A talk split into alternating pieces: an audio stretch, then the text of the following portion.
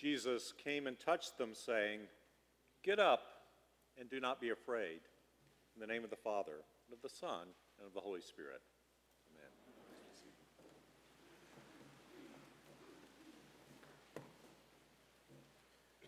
Perhaps the most iconic piece of art in our city is the bronze sculpture of Tom Lee on the south side of the park that bears his name along the Mississippi River. The sculpture depicts the rescue by Tom Lee, an African-American boatman, of the thirty-two persons he saved when the M E Norman, a large stern-wheeler boat, rolled over in midstream on May eighth, nineteen twenty-five. We've taken visitors to see the statue a number of times, but yesterday I went by myself just to spend some time with it. I had never before noticed the position of the two hands, Tom Lee's outstretched hand reaching down from his boat, and the hand reaching out from the white man who is turned upside down in the river, reaching up. The hands are almost, but not quite, touching. They showed the moment before, the anticipation of the touch of rescue, the touch of salvation. They anticipate the touch that could lift someone to a new life. In the Transfiguration of Jesus, our gospel passage today, a preacher named Jason Mitchell writes that we preachers get it wrong when we make Peter the fall guy of the story. We often talk about how Peter wants to hold on to his mountaintop experience by building three tabernacles, one for Jesus, one for Moses, one for Elijah. Jason writes, and here's how the sermon goes.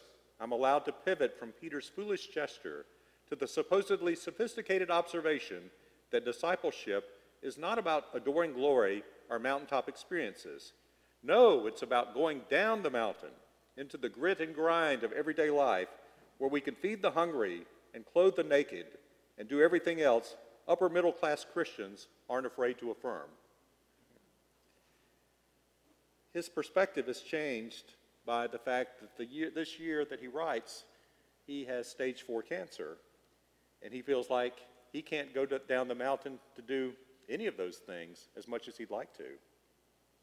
He goes on to say, if Peter is so wrong, then why doesn't Jesus respond by rebuking him?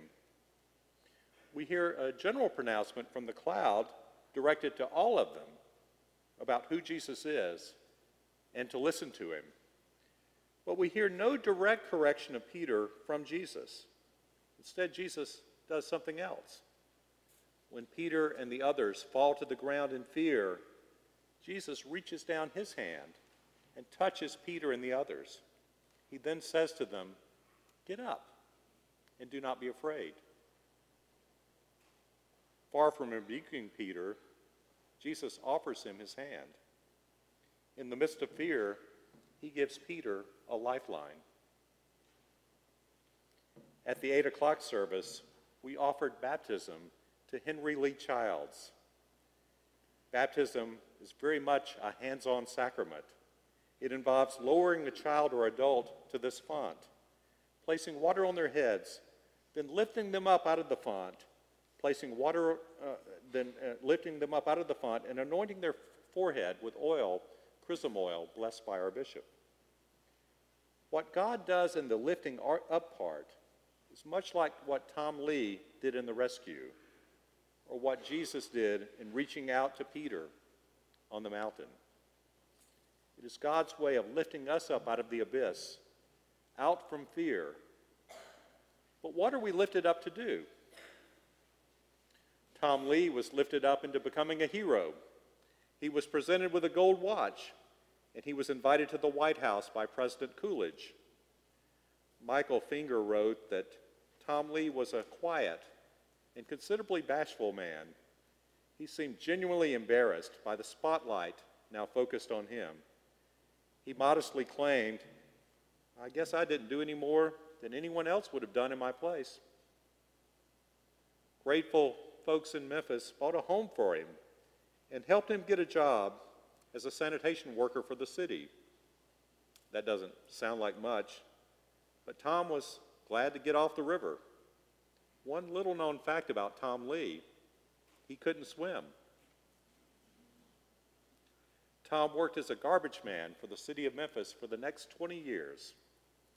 He died of cancer in nineteen fifty-two. And uh, as much as, as beautiful as that sculpture is at Tom Lee Park, I think he would prefer what his gravestone does. It makes no mention of the rescue. It's out in Mount Carmel Cemetery. Instead, it simply reads, Tom Lee, February eighteenth, eighteen eighty-five to April first, nineteen fifty-two. Lead me in the path of peace. Tom Lee may have been a lot like Peter in more ways than being men who made a living on the water. Pastor Jason goes on to write, just think, what would Peter make of the fact that so many preachers like me make him the subject of our preaching, which is but a way of making ourselves the focus of the story. Rather than thinking about God as we claim, we're in fact only speaking about ourselves in a loud voice. Indeed, in this image of the transfigured Christ, Peter sees the life of all lives flash before his eyes. In one instant of transfigured clarity, he sees the humanity of Jesus, suffused with the eternal glory of God. And in that instant, Peter glimpses the mystery of our faith, that God became human so that humanity might become like God. It's not about going down the mountain. Rather, the entire Christian life is a sort of ascent, venturing further and further up the mountain to worship and adore the transfigured Christ, and in so doing, to be transfigured ourselves. If we're not transformed, what's the point of going back down the mountain? We'd be down there no different than anyone else, which leaves the world no different than it's always been.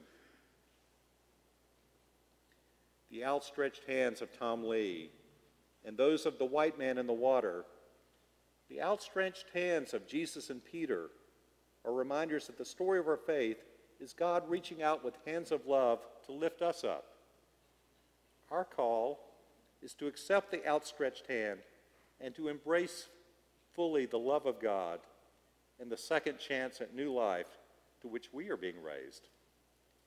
And then, as transfigured people, we are to stretch out our hands to lift up others to see the beauty, the power, and the glory of God, to lead others up to the path of peace.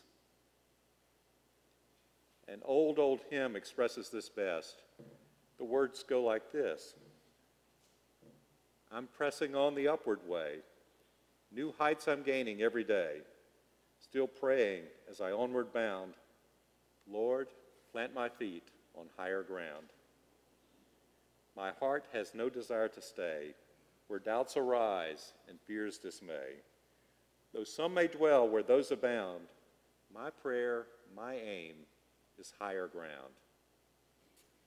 I want to scale the utmost height and catch a gleam of glory bright, but still I'll pray till rest I've found. Lord, lift me up to higher ground.